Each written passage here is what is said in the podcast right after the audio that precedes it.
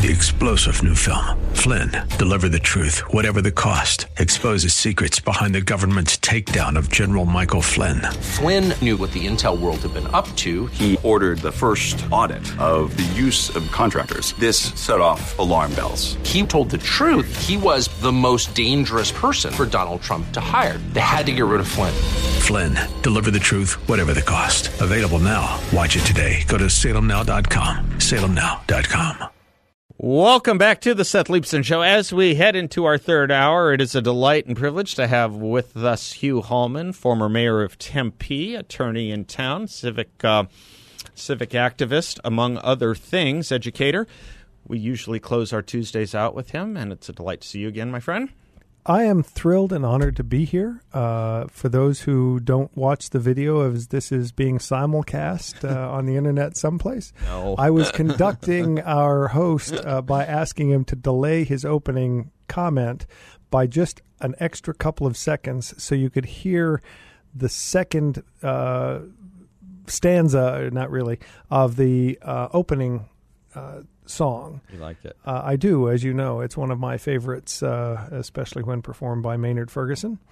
Uh, but uh, it was it's a wonderful theme song, and your friends have uh, put yeah, that the together Sonus. Brothers. The This is their version of of Birdland. Yeah. Yes, I, I've met both Sonai, Yes. uh, and they were performing live uh, with a third person at uh, the Scottsdale Quarter, Yeah. and they did a brilliant job. It was wonderful, That's fun. and I hope they do more of that because it was an outdoor gig with lots of kids playing in the splash pad, listening to great music, being introduced to great music, people with their dogs, other folks just hanging around. And uh, we had the opportunity to use it to discuss uh, drug abuse prevention. That's right. Um, and that uh, touches in some ways on your monologue. Now, why would you say that? I would, I would, as I usually use the phrase, commend to your listeners' attention. If you did not hear it live, go listen uh, to the podcast for the first hour today, where Mr. Leibsohn talks to us about the fact that we have a uh, Arizona State University professor and the director of uh, a think tank there, um, effectively fired, and the think tank shut down, uh, associated with the fact that Charlie Kirk and Dennis Prager were invited to speak at Arizona State University, and some professors lost their minds. Uh, it is the subject of an editorial in the uh, yesterday's um, Wall Street Journal to describe this horror to us a horror. Uh, me and Seth, that is, and I suspect many others, because we are so fervently uh, ad- admire the Constitution and the right of free speech and the need for our society to have that feature in it so that we can all argue in the public square about what makes this a great country, how to make it better. Uh, because those of us, at least on the conservative side, don't think it's perfect. We do think it's excellent, but it can be always improved. Uh, just as those who on the left would now assume that the country's founding was 1619 and that the the scar of slavery is the entire founding ethos of this country which should be put aside we instead think that from 1619 to 1776 the human uh, um, adventure continued and improved, and 1776 got us the Declaration of Independence that did tell us that all men are created equal, and ultimately was the basis for Abraham Lincoln fighting through the Civil War to prove it. With those on the northern side who did not support slavery, uh, were a majority of the country, a majority of the territory uh, succeeding and winning. That's right. The winning side were people who opposed slavery, not, as liberals would now tell you, uh, the losing side that somehow that they marked the de- definition of what is America. It's nonsense. But that is, in essence, the core of the depression I feel these days, and maybe the depression you feel, that so many important principles are under attack especially by the left and our media that is supporting those leftist views and our universities that is teaching it. So, ladies and gentlemen, please do take a listen to the podcast uh, of the first hour for the monologue if you did not, because Seth goes through a list of what ails us. Uh, using that editorial and that the the uh, challenge that arose by having someone who sought to bring a different perspective to a university campus and ultimately be fired for it. Uh, and he raises things like how the COVID uh, crisis was used to, as an, in my view, an experiment to see how far we could change our society and get people to lock themselves down and behave like sheep. Uh, we saw how uh, consistently over the last 60 or 70 years, folks on the far left have failed to predict the future, like Paul Ehrlich saying that uh, our entire world was going to end because of overpopulation with his uh, text, The Population Bomb. And yes, he was wrong. Equally wrong to those who predicted that Ronald Reagan was going to cause this nuclear annihilation because of his conservative views and his uh, diligence in negotiating with the Soviet Union on the premise that either it would reform and allow those people who live there to exercise some freedom of their humanity, or it would collapse. And ultimately, it did collapse.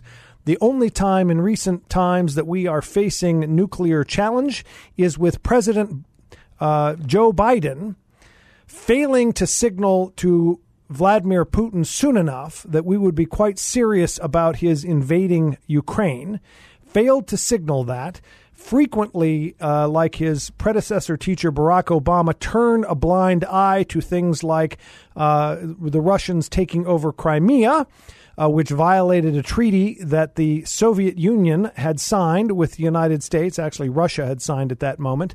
Um, that allowed Ukraine to give up its nuclear weapons, allowed Belarus to give up its nuclear weapons, had uh, Kazakhstan uh, two years before give up their nuclear weapons in exchange for us protecting their territories. And instead, fine Barack Obama turned his blind eye to it. Uh, the Russians took Crimea, and then Joe Biden, his stooge uh, as president, did not let Vladimir know not to roll into Ukraine. Now we face nuclear challenges because Vlad has now sent nuclear, tactical nuclear weapons to Belarus.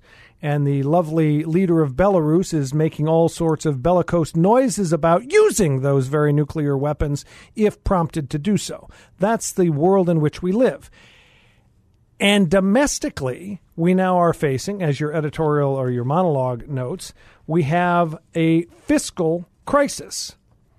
That we spent for the cure of COVID more money under two presidents, yes, Donald Trump and and uh, Joe Biden spent more than six trillion dollars, more money than we, the United States, spent in entering and defeating the Nazis and the Japanese in World War II and cleaning the place up thereafter.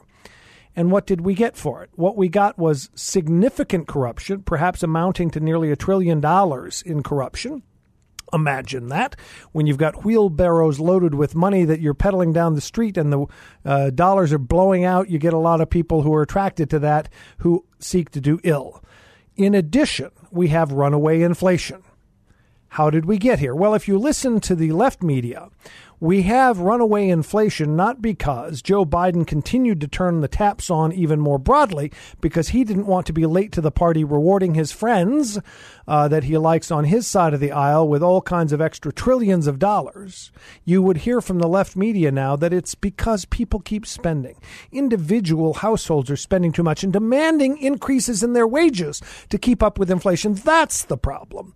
It's not the $6 trillion, including the 2.3 trillion that Joe Biden added to the COVID bailouts after we had already turned the corner and things were improving.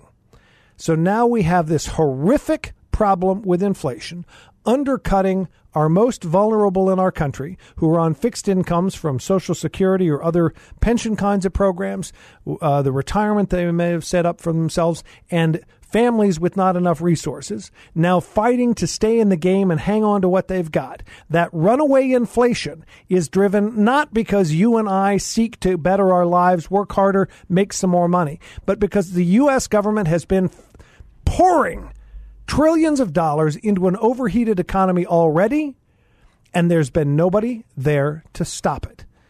And when we come back, I want to talk about a concept that I considered 25 years ago as the means by which, during our Reagan administration years, the president could perhaps have an opportunity to limit spending when Congress could not. And the incentives that Congress represent congressional representatives have, House and Senate, to dole out more and more and more money to their friends, to their constituents. That is how the game works after all. Uh, as uh, to steal from P.J. O'Rourke, now deceased, his book, The Parliament of Whores.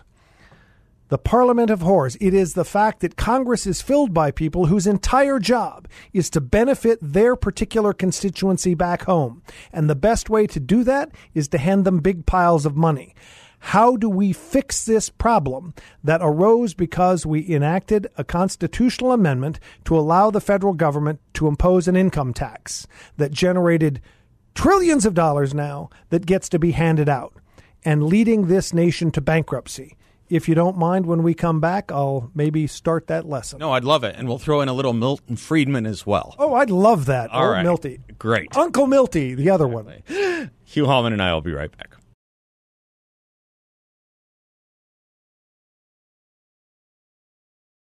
Welcome back to the Seth Leibsohn Show. Hugh Hallman is my guest, attorney in town, former uh, mayor of Tempe and city councilman, and uh, educator, builder of education institutions and other nonprofits. Um, Hugh, you were you were getting us into our our our, our disastrous but budgetary situation, fiscal situation. You were talking about inflation, and I, I- I just thought it might be fun to take a stroll down memory lane about lessons we haven't learned quite yet, um, or at least accepted quite yet from Dr. Milton Friedman, and then go into the solutions, if you don't mind. Would that be fun? I think I the think that'd audience be would great. like it. Yep. So he was asked by a student uh, about the causes of inflation, and if you'll permit me, I think I can get us just about there. He's asked if he'd like to address it or something like that. Yes? Asked if he'd like to talk about it. Unfortunately, it is one of the defects of our political system that we always put a Secretary of the Treasury and other high government officials into a position in which, when they make public statements, they are almost driven. Well, what's the word I want to use? I want to use a polite word equivocate. Secretary Blumenthal knows as well as you and I do that inflation does not come from trade unions. That doesn't mean the trade unions aren't grasping. Of course they are. But they don't produce inflation for one simple reason. They do not own a printing press on which you can turn out green pieces of paper. The only such printing press is in Washington. I say printing press, of course, in the modern age, we do it in a more sophisticated way. We use bookkeepers and accountants and computers. But it comes down to the same thing. Inflation is made in Washington because only Washington can create money. And any other attribution of to other groups of inflation is wrong. Consumers don't produce it. Producers don't produce it. The trade unions don't produce it. Foreign sheiks don't produce it.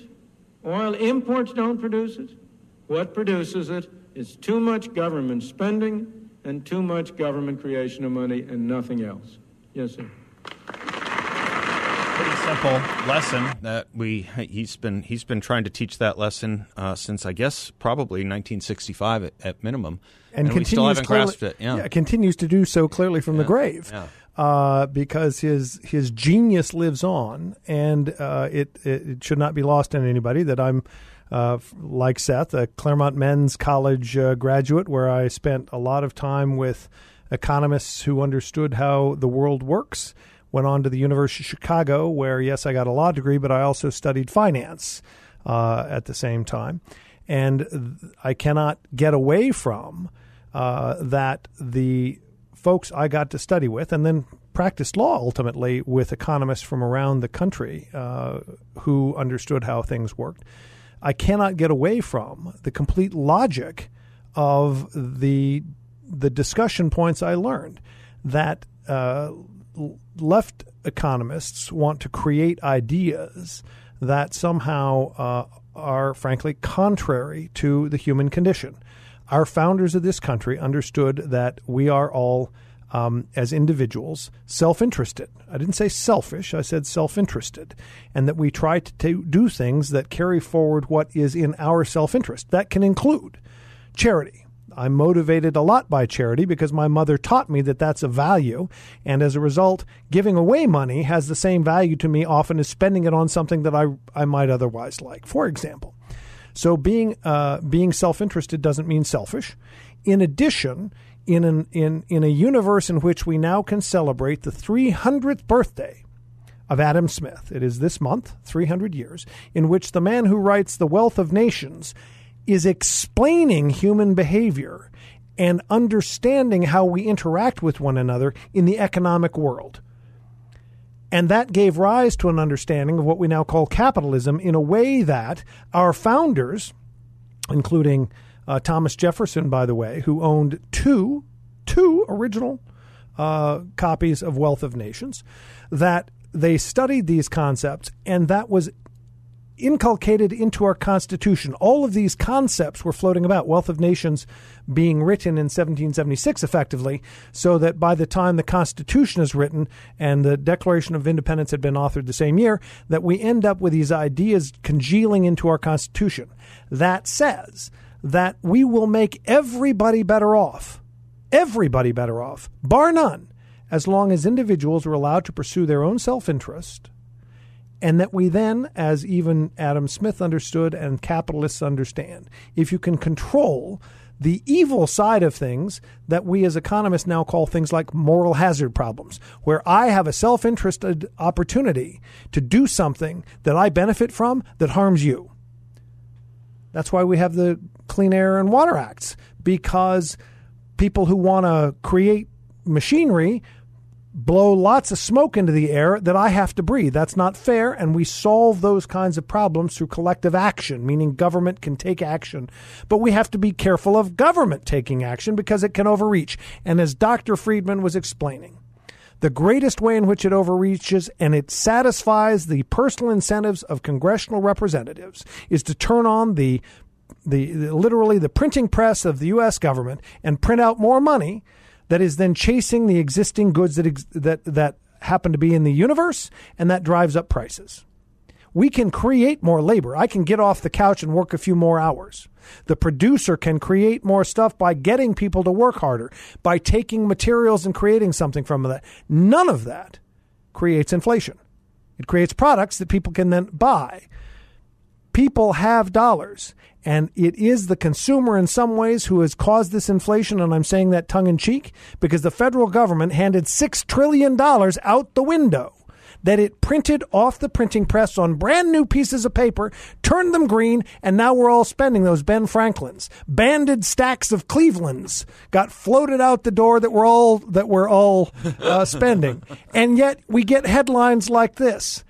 This from the uh, uh Congressional Republican Office. Less than a dime of every dollar in Biden's COVID spending went to fighting COVID. 10%, 90% it went out the window for all kinds of crazy stuff. After 6 trillion in COVID spending, the Biden team is still complaining about a lack of pandemic funds. That was in a recent uh, news story, uh, and it is true and yet we have inflation that is now being blamed on the consumer. What we actually have is a problem with the federal government not being able to control itself. And again, we have congressmen and women, Senate and House, Republican and Democrat, independent, all of whom have an incentive to satisfy the people back home by getting them oh, I don't know, the reserve for protecting blue animals that live next to the river by Sky Harbor trillions of dollars like that spent. Now we don't have the tools to control it. We need a means by which our Constitution can now protect us from the damage we've done to that very Constitution to create a system in which the government can take things you create, your money, put it into the Treasury, spend that money, and when not satisfied by that system, print even more, undermining the dollars you did create. When we come back, let's talk about actually the, get to the substance. Yeah, no, that? we'll get to the methods on how we can do something about it because various proposals have come and gone. Some have been held constitutional, some un. And I know this is something you've been working on for a long time. So let's talk about that when we get right back. I'm Seth Leibsohn. He's Hugh Hallman. We'll be right back.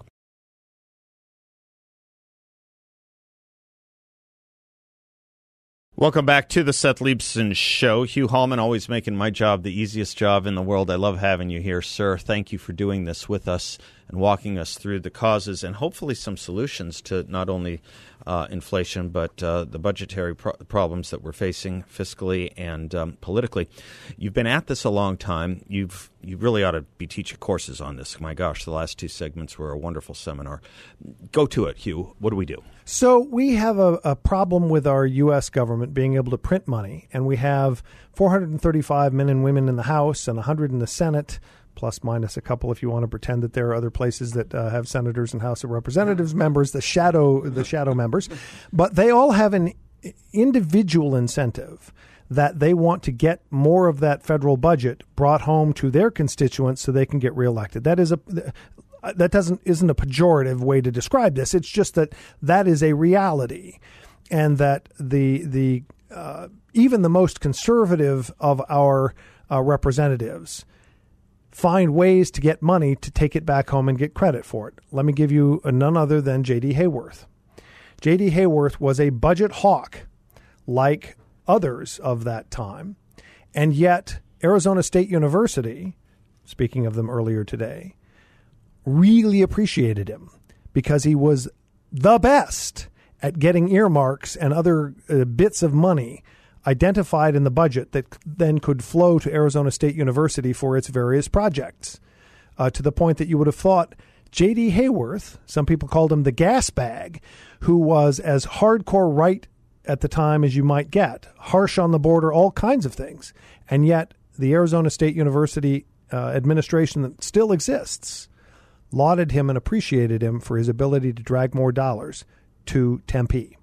That's a reality. So even the most conservative of our members still have an incentive to find money. Well, that means if you multiply that times 535, you end up with an out of control budget. Well, for the last 150 years, probably since Ulysses S. Grant, presidents have sought to use a power called a line item veto, that they could take a budget and scratch out things that they did not think worthy of doing or that arguably help their enemies, let's say. Well, that's one of the incentives. Now, the president has a different agenda than some members of the House, at least if you go by party lines, at least currently about half of them.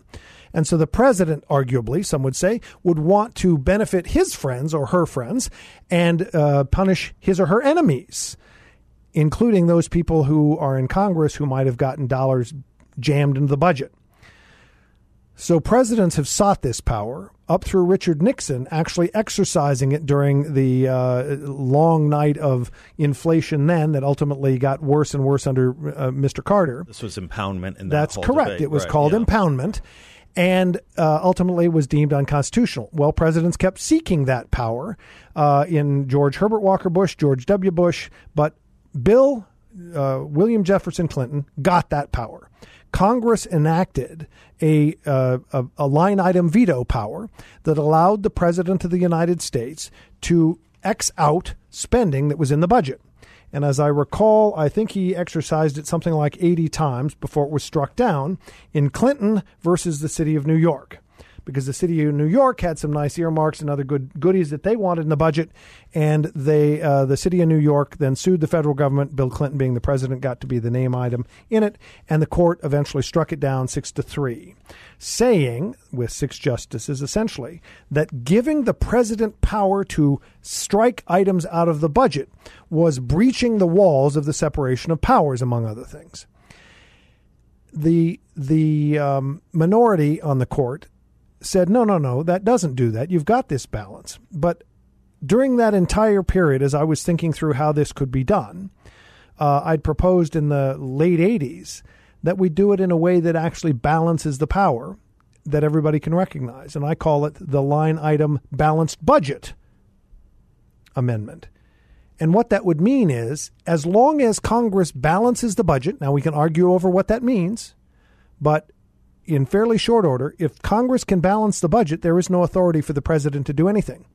But if Congress cannot balance the budget, then the executive branch now can take a whack at getting that b- budget balanced. And if and to the extent any funding is overridden or, or, or excised by the president, the Congress then can override that specific veto. Well, comes now January 9th.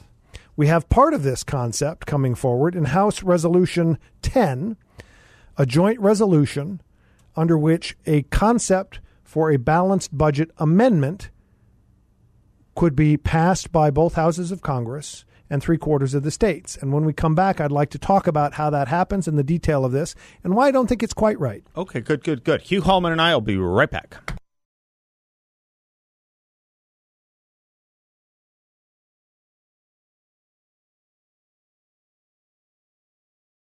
Welcome back to the Seth Leibsohn Show. Hugh Hallman is my guest, former mayor of Tempe, city councilman, attorney. You were talking about your idea of a line item balanced budget amendment, and you were talking about a current proposal that I guess is floating around Congress right now, and you wanted to do the merits and demerits of that a little bit, yeah? I think that's right. And uh, let's go back to the fact that Bill Clinton got a line item veto act out of Congress. Uh, which were Republicans in Congress providing a Democrat president the opportunity to line item veto their own stuff. That recognizes that conservative Republicans have the same problem liberal Democrats have. There is an incentive to get money. And if you get the money, you can still get the credit, even if you go, oh, that dirty president knocked it out. I'm really, really, really sorry about that. Ooh, woe was me. But the challenge with that uh, line item veto act is, as is wont in a congressional action, it is something like 15 pages in the uh, records law. Uh, it was passed on April 9th, 1996, and the Supreme Court ultimately issued in 1997 Clinton uh, v. Uh, city of New York an opinion that said no, you can't do it. It's unconstitutional. That that act by Congress uh, un- offends the Constitution. Well, that's why you need a constitutional amendment. The court has now made it impossible. It could have ruled the other way that the that Congress through enactments could pass power to it does all the time all kinds of executive branch authorities to do all kinds of things to us uh, hire more uh, IRS agents to come snoop snoop up your uh, well uh, through your tax return, and at the end of the day, that means you have to have a constitutional amendment given the, what the courts ruled, and uh, the concept that I'd kicked around with others uh, decades ago was not just that you have a line item veto because that does provide the president the immediate opportunity in any context to exercise power why not put the pressure back on Congress as well? That if you want to keep all of these items in this budget, you just have to balance the budget. And if you can't, then the t- baton gets passed to the president. It doesn't have to be very long. In fact, the House resolution, the joint resolution, uh, January 9th, 2023, um, from Representative McCormick, is quite short. I can even read it entirely. And it says In approving and signing a bill or joint resolution that is presented under Section 7 of Article 1, that is, the budget items, the President may reduce an appropriation in such bill or joint resolution, and such bill or joint resolution shall become law with such reduction incorporated. 2. If the President reduces an appropriation under Section 1 of this article, then, not later than 10 days after the date of such reduction, the President shall notify the House of Representatives and the Senate of the reduction. 2. The House of Representatives and Senate may consider disapproval of such reduction, that is, overriding that line item veto. And three, if two thirds of each House votes to disapprove such re- reduction, the amount of the appropriation in law subject to such reduction shall be treated as returned as the amount originally presented to the President. I would add that that kind of a concept only becomes effective if Congress can't balance the budget. And it puts back into the hands and the responsibility on Congress to first take a shot at balancing the budget. And then anybody complaining that they're passing the power on to the executive branch has to face up to the fact that we are demonstrated to be in a crisis. I would articulate yet again my pro- premise that we're here because while Madison crafted a constitution that limited the powers of the federal government and did so leaving plenty of room for the states. When we passed, when that, that is the U.S. passed the constitutional amendment to allow Congress to impose an, an income tax, oh, it'll only be tiny. It'll be a couple of percent and only on the richest people. Now, here we have most of us in the universe spending 10 or 15 percent of our income earned. The reason the system is set up the way it is that you get a W 2, you get a net check the taxes are taken out before you get that check. Why? Because they don't want you ever thinking that the money that has been taken from you was yours in the first place. And most of us have been acculturated to that theft. And I will call it that. As I would not be a slave, so I would not be a master, Abraham Lincoln. That is to say, you go out and you earn your money. However, you do that, you have a small business, you work individually, you're a waiter, you're whatever you might be. That is your labor. If it is your wealth, you put it to use that is your property. So you have labor and property being put to use in this country, and the proceeds of that effort are then taxed. Now, do I believe we should have a tax system? Yes, I do. Why? Well, I spoke in an earlier segment. We have free rider and moral hazard problems. What do I mean by that? Well, I have a desire and an interest in shooting guns through my backyard. They might strike someone. We need a police force that will preclude me from killing people when I shouldn't be allowed to do that. Now, we can argue about what that line is, but my point is there are all kinds of reasons we need government. And that is why we together, under the concept that Hobbes and Locke articulated, we come together in a society and contract with one another to say, here are the rules we're going to live by. Now, does that actually happen? No. We formed tribes and we formed groups and we, you know, ended up with societies like the United States. A bunch of people who were already here, a bunch more people who poured over here and said, this is the deal. And we ended up with a constitution. That is one of the few times in human history where it was done that way, where literally we had people coming together to write that rule book. Rare to have ever happened before then. We know what happened, uh, so they say, in Athens. Didn't last very long 42 or 46 years, I forget the number. But here we have one that's lasted a few hundred years. But we've tinkered with the rule book. We tinkered with the Constitution. And in tinkering with that Constitution, have warped some of the frame to put us in a position where now, 100 years later, 110 years later, we are on the verge of not only stealing massive amounts of earnings from people who earned them through wealth, their property, or through their efforts. But we are now spending not only all of that money, but not being satisfied with the amounts we have taken from people, have gone out and turned on the printing press and churned out massive trillions of dollars more which means every dollar you earn is worth that much less. If I earn a dollar from Seth, but the federal government comes along and hands him another dollar, it just cut in half the value of the dollar I earned. That's what's happened to us. That's what is inflation. Inflation is when the same amount of goods and services exist, but you just doubled the amount of paper. That paper is chasing the same stuff. Now, how do we control for it in some ways? We could actually have deflation, have had it very rarely. The economy continues to grow by means of people adding stuff to it, and the dollars stay constant.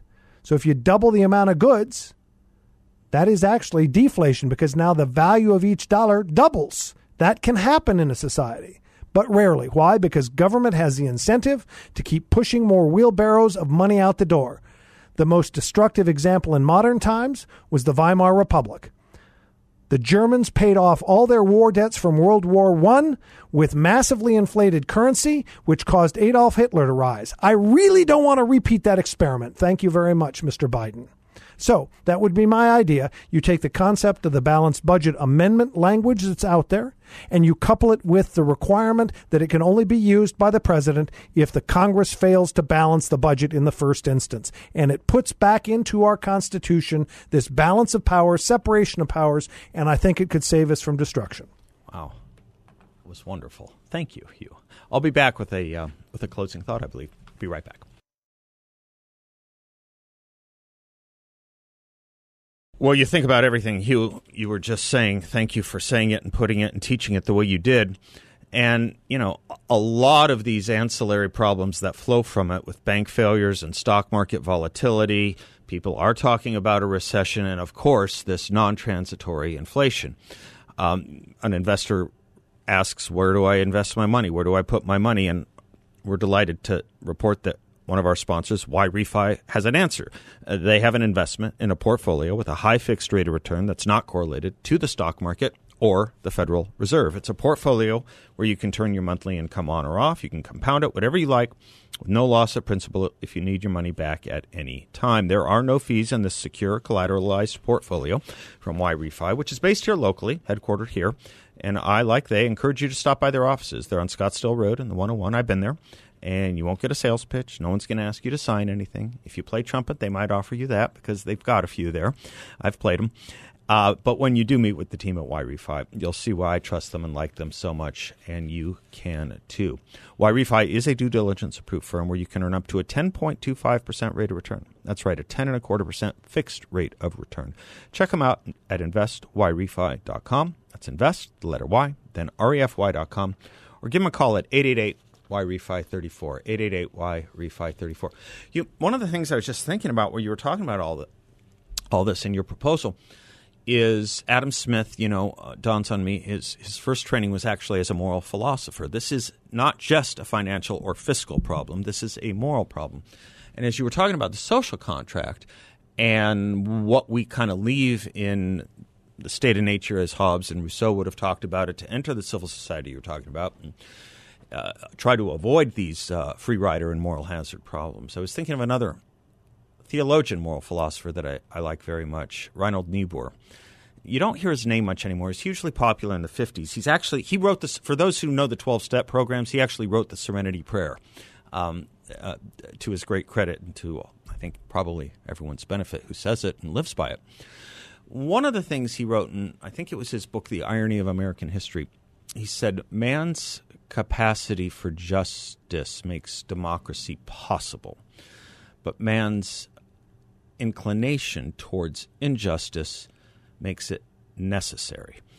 And what I was thinking about that in regard to what you were talking about is yes, it's the Madisonian question, isn't it?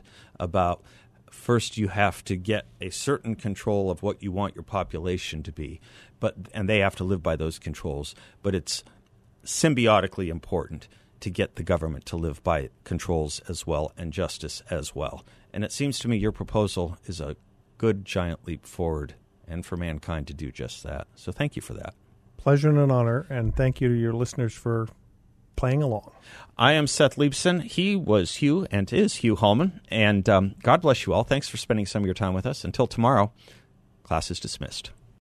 Three star general Michael J. Flynn, head of the Pentagon Intelligence Agency, knew all the government's dirty secrets. He was one of the most respected generals in the military. Flynn knew what the intel world had been up to, he understood its funding. He ordered the first audit of the use of contractors. This set off alarm bells.